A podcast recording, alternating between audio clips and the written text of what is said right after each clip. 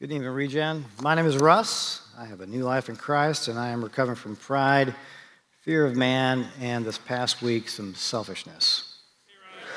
Hey, guys. I grew up in a broken home that never acknowledged God. My stepdad was a hardworking man who grew up in poverty without a father. He worked hard to be successful and a good provider. With that came long hours at the office, travel, and much time away from family. As a result, there were few tender hearted moments, words of affirmation, or that he was proud of me. However, there was much pointing out of my shortcomings, belittling, and physical and psychological abuse. The wounds that resulted were wide and deep. I trusted no one and let no one get to know the real me. I learned early on to count only on myself. I did not reach out to others for guidance, counsel, or advice. I allowed no one to see my weaknesses. I built a fortress of massive walls around myself and my heart.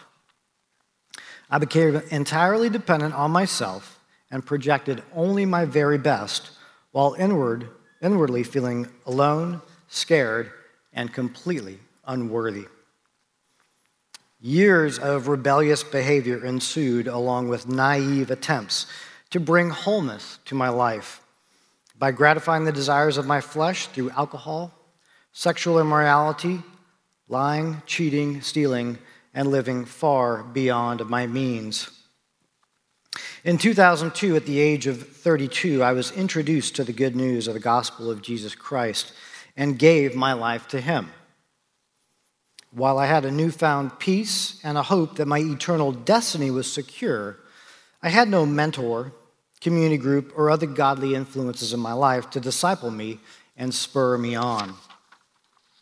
As a result, the cares of the world choked out the word of God in my life, and in my immaturity and ignorance, I simply became a person who trusted Christ for salvation rather than for my daily needs. The following year, I met and married my first wife and relocated to Dallas, where we joined a local church. However, neither one of us pursued the Lord. Without a heart surrendered to Christ, I was not able to let go of my pride, lead myself or her. As a result, we found marriage to be a struggle.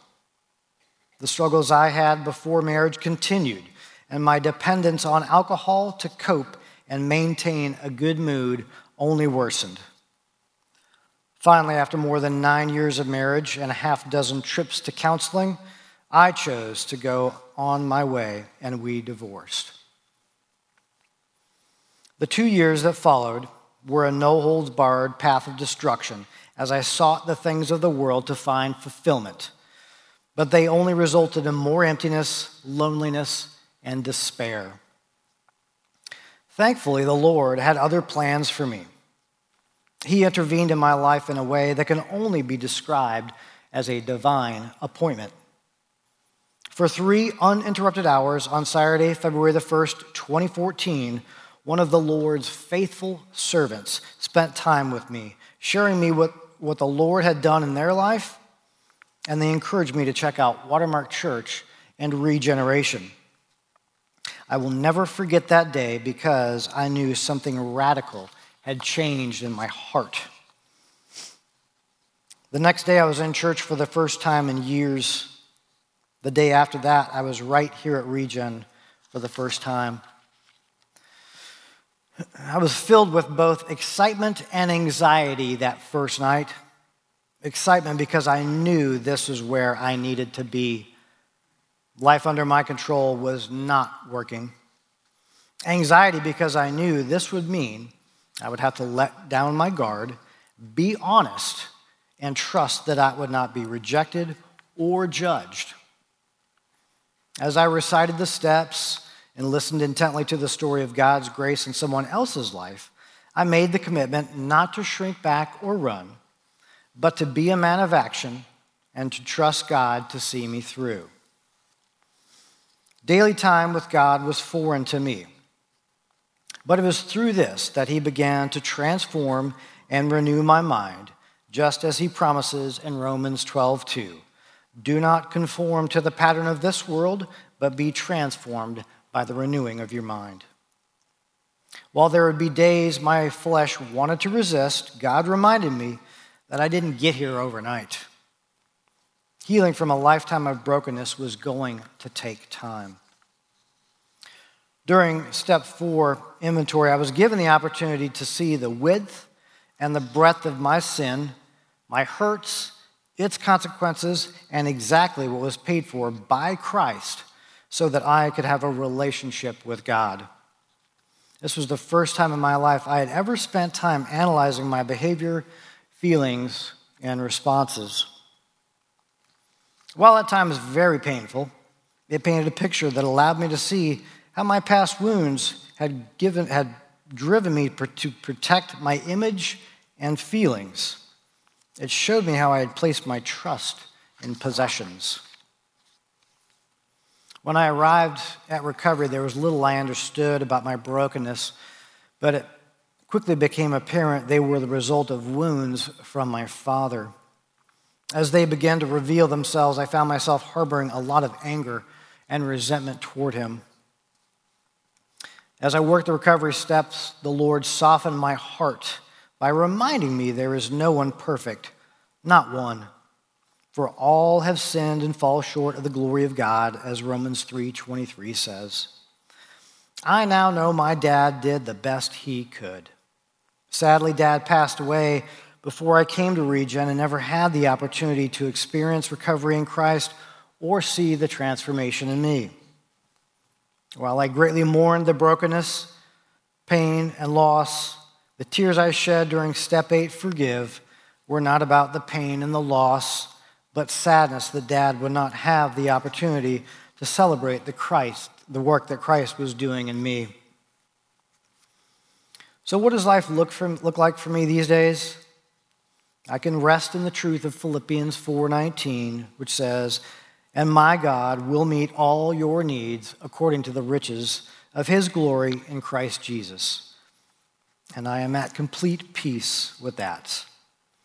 One of the greatest gifts the Lord has given me through recovery is a new set of eyes. I no longer judge people by their outward appearance or by their behavior. I now see them for who they are, just like myself, lost and broken children of God who are in need of a Savior. Before recovery, I was afraid to share my faith because I did not know God's word and I had not been transformed by it.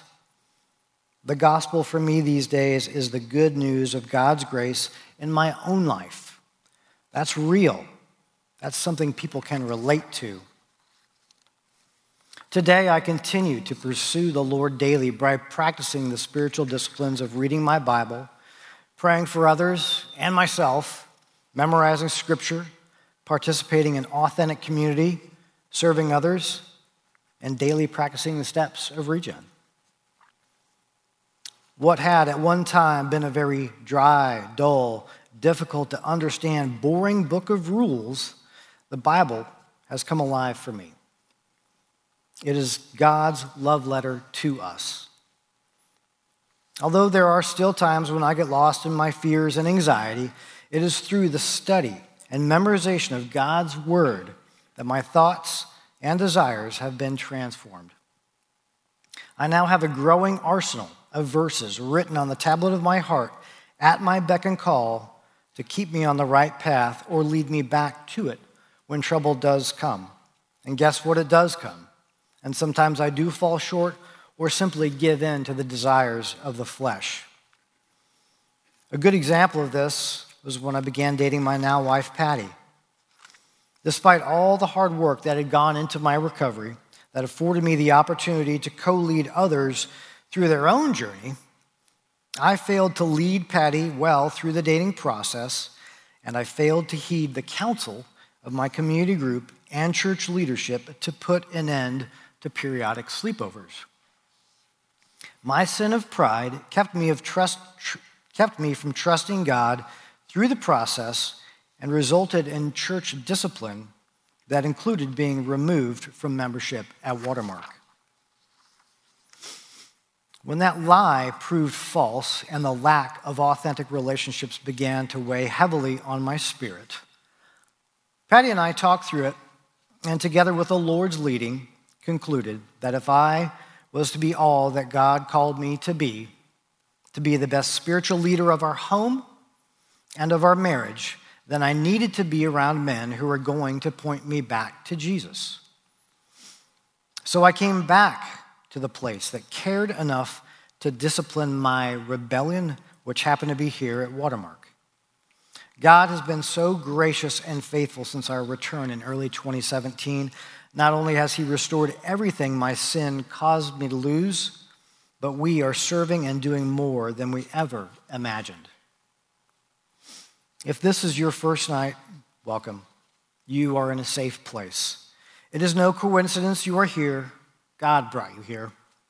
He is pursuing you and wants you to know that you are loved and wanted. He has been waiting for you with open arms. God does not want to rip you off. He loves you and cares for you deeply.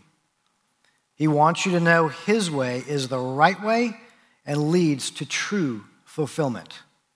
I encourage you to surround yourself with people that will love you and support you in this journey.